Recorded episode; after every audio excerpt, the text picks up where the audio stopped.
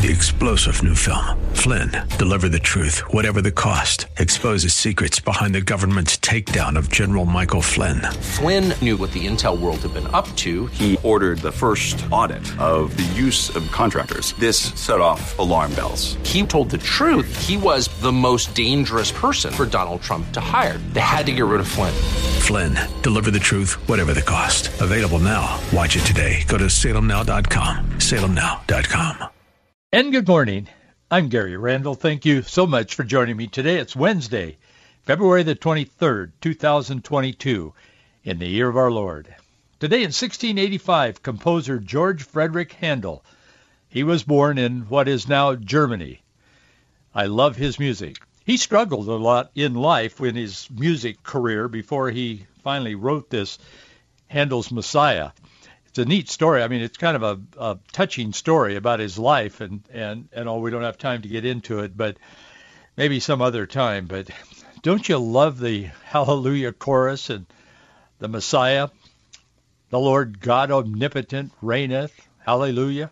Boy, that moves me. I can't hear that, but when I'm deeply moved, I think most of us have that experience. Well, he was born today, 1685. Today in 1822, Boston was granted a charter to incorporate as a city. Today in 1836, the siege on the Alamo began in San Antonio, Texas. Today in 1846, the Liberty Bell was tolled for the last time. They tolled it to mark George Washington's birthday. Today in 1861, President-elect Abraham Lincoln, he arrived secretly in Washington to take office.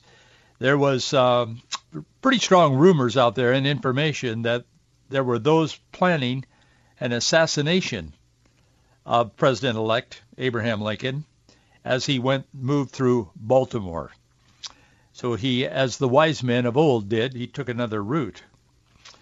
Today in 1903, President Theodore Roosevelt signed an agreement with Cuba to lease the area around Guantanamo Bay to the United States. Today in 1942, the first shelling of the U.S. mainland during World War II, uh, it occurred as a Japanese submarine fired on an oil refinery near Santa Barbara, California. And today in 2011, a major policy reversal. The Obama administration said it would no longer defend the constitutionality of the Defense of Marriage Act, a federal law banning recognition of same-sex marriage. Joe Biden, Vice President Joe Biden, spent days after Obama made that announcement. He spent days saying, yes, I'm the one that pushed the president over the line. He's always believed that marriage should be between two males and two females, but I finally pushed him to come out publicly and say that because Obama had been saying, no, no, he, uh, nearer to election time, he'd been saying that he believes that marriage is only between a man and a woman. Once in office, with Joe Biden as his strength of character. Obama said, no, no, we'll change all that.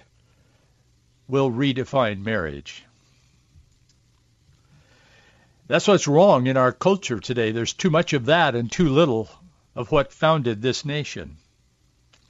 The psalmist wrote in Psalm 103, verse 2, 3, and 4, this is just for you and me today from the Lord.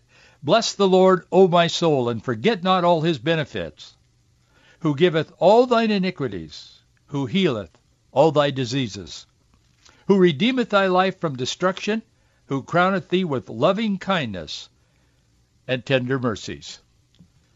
That is the word of the Lord for you today. Well, the People's Convoy, the United States version of it, has just departed or is getting ready to depart from California as we speak this morning. They're on their way to Washington, D.C. to protest federal coronavirus mandates, among other things, and call for an end to President Joe Biden's emergency declaration and all of the mandates he's been throwing around the country. The convoy organizers, they say that it's going to be a peaceful transcontinental movement. Some of the some of the organ there's several organizers and they're kind of from what I can gather scattered across the country people are going to be joining this caravan, this convoy, as it crosses the country. That's the plan at the moment. We're originating at 9 a.m. this morning on ACN, and then some of you are hearing this a little later. So unless something um, changes the plans, like, uh, well, anyway, you never know what the Biden administration is going to do. But anyway, the plan is that the People's Convoy, let freedom, let freedom roll, is their slogan. They're taking off from California, headed for Washington D.C. today, and they say it will be a peaceful, peaceful journey, and they want to be peaceful when they are in Washington D.C. Nancy Pelosi is saying she's considering putting up the fence all the way around the Capitol campus again fencing out the people from their capital and their elected leaders. I never thought I'd see the day. The organizers say that they, their whole movement is about defending freedom at a time when, I'm quoting them, our freedom is on the line and tyranny is closing in. This one uh, woman who's involved helping the man, she's married and has family, but she's not a truck driver but she's helping with the organization. She said the freedom to choose is what our country is founded on, what our military has fought for and died for and bled for and sacrificed everything. The blue-collar boys have historically always been the first to jump in and defend our freedom, the organizers say. Well, they're doing it again. We knew it was coming here. It's coming. We'll keep you posted on this, see what happens. There's one group that's going to be joining this. Their leadership says that they have planned for uh, somewhere uh, around the White House legally. They have planned they're going to have some Christian bands and some preachers at their protest. They're just going to be singing and praising the Lord and preaching. We'll we'll see. How, we'll keep you posted. We'll see how that all works out. But I hope they they do that, and I hope they're able to do it, and I hope they do it loudly and longly. We need worship music to God and we need preachers telling the truth. And so uh, we'll look forward to it. I like to be a part of that, actually, but I'm not. But I will be in spirit. Portland Public Schools are projecting continued enrollment declines, says Oregon Public Broadcasting. The district predicts an 8% decline in students next year. They say that's going to impact staffing levels Oregon's largest district is in the midst of getting substantially smaller. Public Broadcasting is saying Portland Public School officials are projecting a two-year drop in enrollment of nearly 7,000 students, the equivalent of, of losing three large high schools worth of students. That projects, PBS says that projects about a loss of 3,400 students next school year for just the Portland School District resulting in potential staffing cuts due to continued decline. According to the data, the district already has lost 3,436 students. Statewide enrollment has dropped 30,000 students in Oregon. The state's enrollment count is down from 582,661 to 553. Similar situation in Washington state. Both the Seattle Times and the Spokesman Review, perhaps your newspaper in Tri-Cities, Yakima, wherever, carried the story as well, but I noticed it in both the Seattle Times and the Spokesman Review. The headline reads, as Washington State Public Schools lost students during the pandemic, homeschooled population has boomed. The story is, and I'm not going to spend a lot of time on the story, but the story is, quote, in the wake of pandemic school closures, school districts in Washington state saw their enrollments decline by tens of thousands of students. The statewide dropped calculate the, the, they're calculating between the fall of 2019 and the fall of 2020 was among the largest in the country. New state data from this fall shows that school systems have not recovered from their losses, leaving open the questions about when and if these students will return. The Seattle Times spokesman and the Spokesman Review say between October 2019 and October 2020, 39,000 fewer students enrolled in public school. It's a 3.5% drop. The numbers weren't distributed evenly across all grades. Most pronounced losses were among the younger students. Number of kindergarten students. It plummeted. Kindergarten plummeted 14%. By this fall, just this past fall that we're just getting through, running and winter, running toward spring, hopefully, the state's enrollment had only grown by 1,000 students. It's not coming back. It's not recovering. The drop in enrollment is bad news for the public schools financially. The article says collectively school districts will lose about $500 million in state funding in the next budget, according to the state superintendent Chris Reykdal.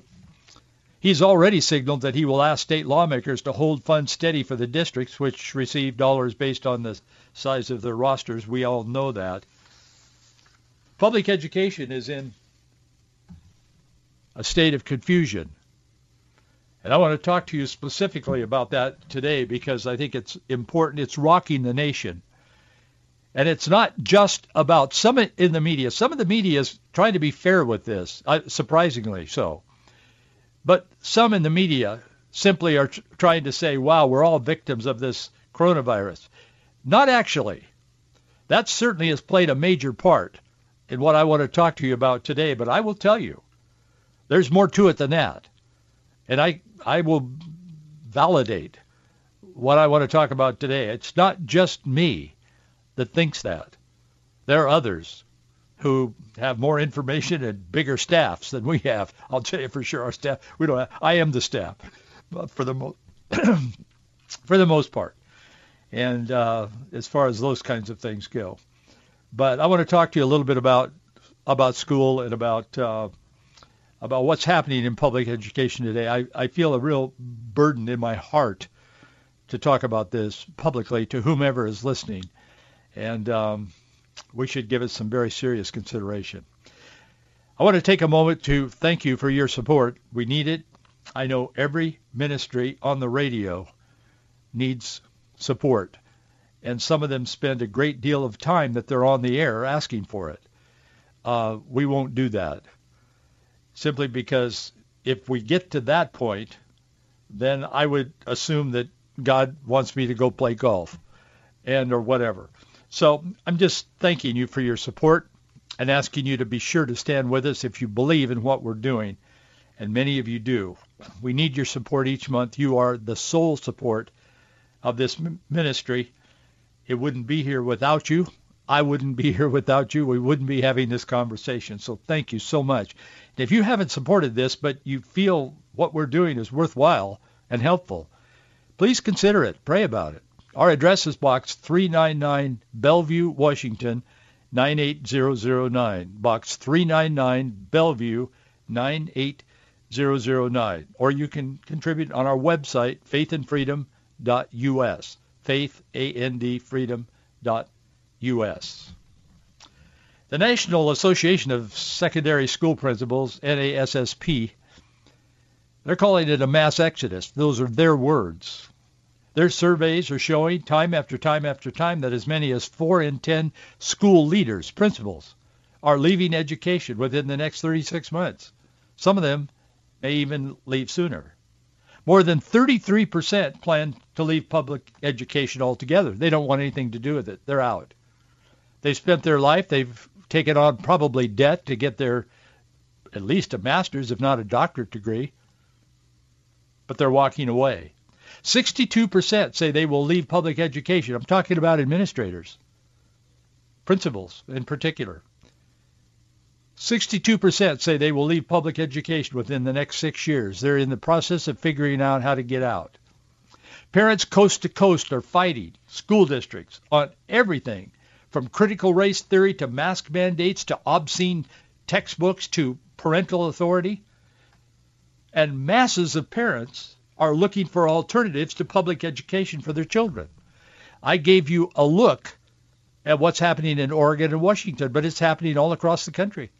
It isn't just here in the ungodly secular Northwest where we live. Masses of parents across the country. Abraham Lincoln once said, the philosophy of the schoolroom in one generation will be the philosophy of government in the next.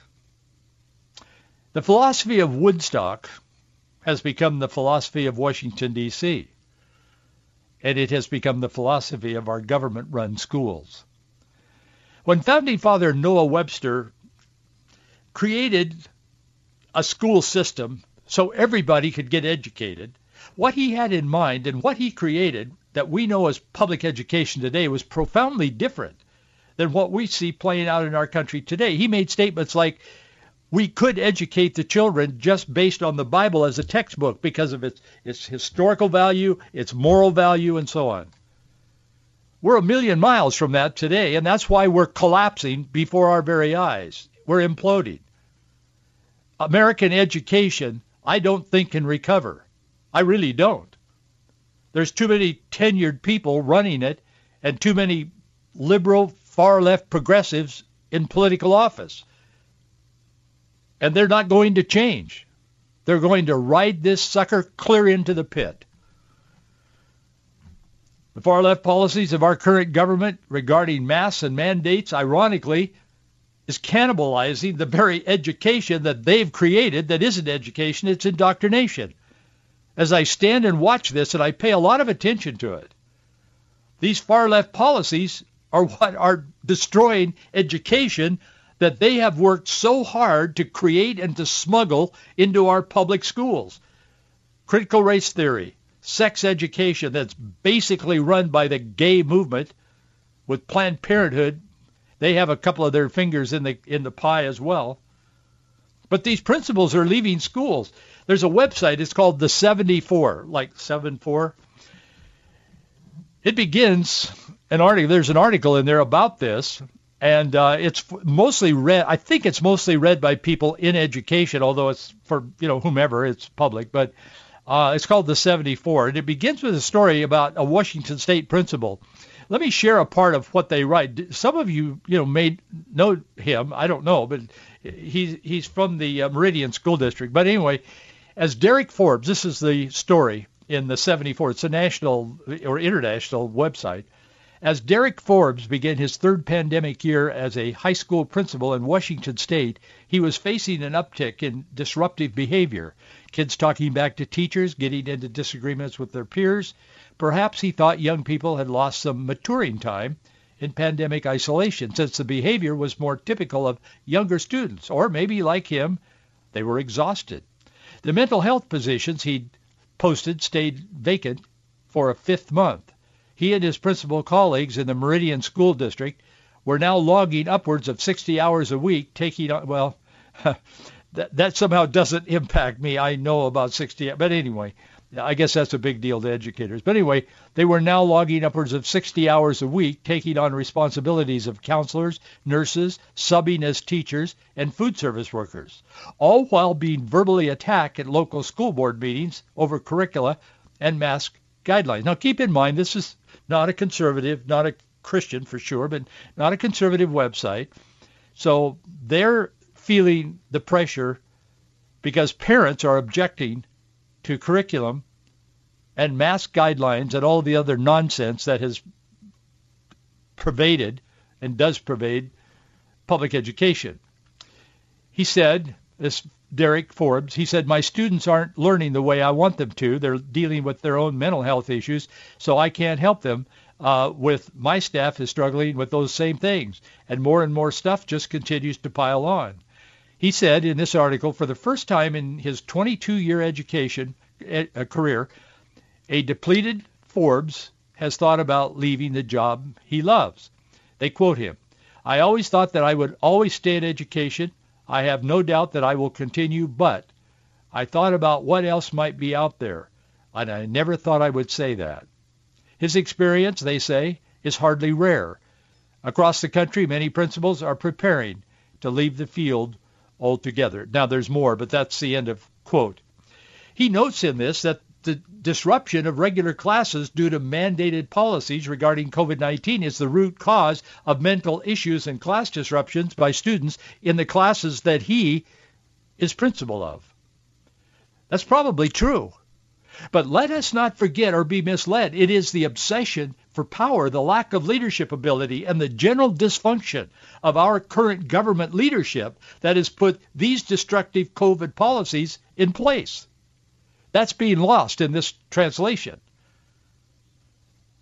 NASSP, the CEO, this Ron uh, Nozo, I think that's how you pronounce his last name, he said in a report that principals are saying, man, you know, I'm not, I'm quoting him, he's quoting them, man, you know, I'm not ready to die. I'm not dying yet, but this thing is killing me. Really, it scares me. It's killing me.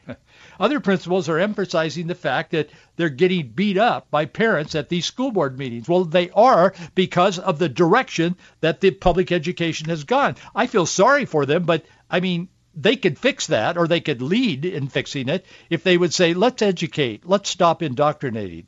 But that hasn't happened. I don't believe it's going to happen. I think edu- public education is going to have to go much further down and by that time, can it be saved? I don't know. But that's where we are. But they say others say they're sick and tired of the long hours in the evening making calls and communications about the latest pandemic guidance to families. Again, I would say, uh, friends in education, next time you cast your ballot, don't cast it for Joe Biden or Kamala Harris or whomever. Parents are angry about several things now, and I understand these leaders are, are taking it. I mean, I know that. I'm kind of glad they are because where else can the parents speak to the issue than the school board meeting? Yes, parents are very upset. No, they're angry. they're not upset about a number of things. COVID has disrupted everybody's lives, certainly parents and their kids and the school they attend, but it's more than that. Public education has become a center for indoctrination, not education. Education is not primary. It is in the minds of teachers. There are wonderful teachers across this nation in public schools. I understand that. I know some of them. In fact, a lot of them. Everybody knows that. But public education is not the institution that educated today's children's grandparents. It's Woodstock personified. It's not the only it's not only the conservatives and the Christians that are pulling their kids from public education, although they are in mass. It's also those who do not profess faith, are left and liberal leaning in their worldview. A headline reads, Parents are fighting back as sexually explicit context, uh, content spreads coast to coast in public schools. They won't leave our kids alone. They won't teach them math. They want to teach them sex. They're obsessed with this. They're obsessed with it because they have perverts guiding a lot of the curriculum. That needs to be said, and I'm sorry that I said it, but I must say it. This isn't about freedom and choice regarding sexual behavior. It's about perversion. If you believe the Bible. Ironically, parents who first turned their attention toward their local public school because of the COVID mandates have now become aware of how deeply critical race theory and all of these other things are embedded in their children's education. We've been talking about it on this program for some time. I have been talking about it as a pastor for years. We have some of some of my old tapes from way back, and Marjorie, Margie and I were talking about it a few days ago. She said, "Man, you've been talking about this for a long." I I mean, my all my sermons weren't about issues, but issues were always a part of our preaching. Because if the gospel doesn't change the lives of people and ultimately change the culture, then we're not preaching the gospel. Because that's what the gospel does. It changes people. It restores people. It forgives. The idea that we can just somehow think our way out of this is ludicrous. That's what Satan would like even Christians to believe that well, we should be quiet. We shouldn't really address these things. After all, we want to be good citizens and all that. Well, we're good citizens by addressing these things biblically. So we've tried to do that over the years, and I've been, I've made a few enemies, to be honest with you, but over that, but a lot of other people have identified with it and thanked us for saying so out loud. But the content that they're referring to is sexually explicit books like Gender Queer. They, Gender Queer, this book, was a recipient of the American Library Award a couple of years ago. This author, uh, Maia Kobe, uh, during an interview, describes her book as a story of my own life about coming out as queer and non-binary and asexual. The story contains graphic text illustrations depicting men having intercourse, children engaged in sexual acts, pedophilia, sexual fantasies of hers, and she was 14 years old when she wrote the book. And and to this day, and it's been out there a couple of years, to this day, adults in education are praising her and almost worshiping her for this wonderful work that is so helpful and blah, blah, blah. This Natasha Grover, she's been a public school mom for, she has three kids. She says they're basically, they basically want to normalize the abnormal, right? Any idea of sexual boundaries, any right and wrong morality, they want knocked down. She's pulled her three kids out of their local public school. She doesn't even profess to be a Christian. She just says, this is nonsense. My kids aren't going. We're out. Sadly, the resistance to removing these books from public education from the libraries is very strong. Democrat elected officials in a number of states, and I don't have time to get into it, but they're voting to keep these books available in local schools. Human Rights Campaign, the largest homosexual advocacy organization in the country, the LGBTQ community, they're demanding these books stay in the system. And these weak leaders in education, afraid they're going to lose their job, they're losing money by the truckload. They say, okay, yes, oh, of course. We want to be inclusive. Man, we're off our, we've lost it. This is not an isolated incident. More child pornography is coming. BBC, BBC in, in England has created this whole course. And it's, they're rolling it out as I speak in English schools in London and elsewhere. And they say it's coming, British Broadcasting Corporation. They're bringing it. They're bringing it to America. It's that we have at least 100 genders.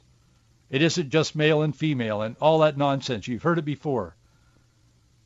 The guidance in this book and in this material, this particular material, it's coming soon to a school near you. It's explicit. There's a video. I wrote an article about it. You can see it on our Faith and Freedom website. But it's amazing. Youth suicide statistics have soared in recent years. Suicide is the second leading cause of death for ages 10 to 24. Suicide is the second leading cause of death for college-age youth.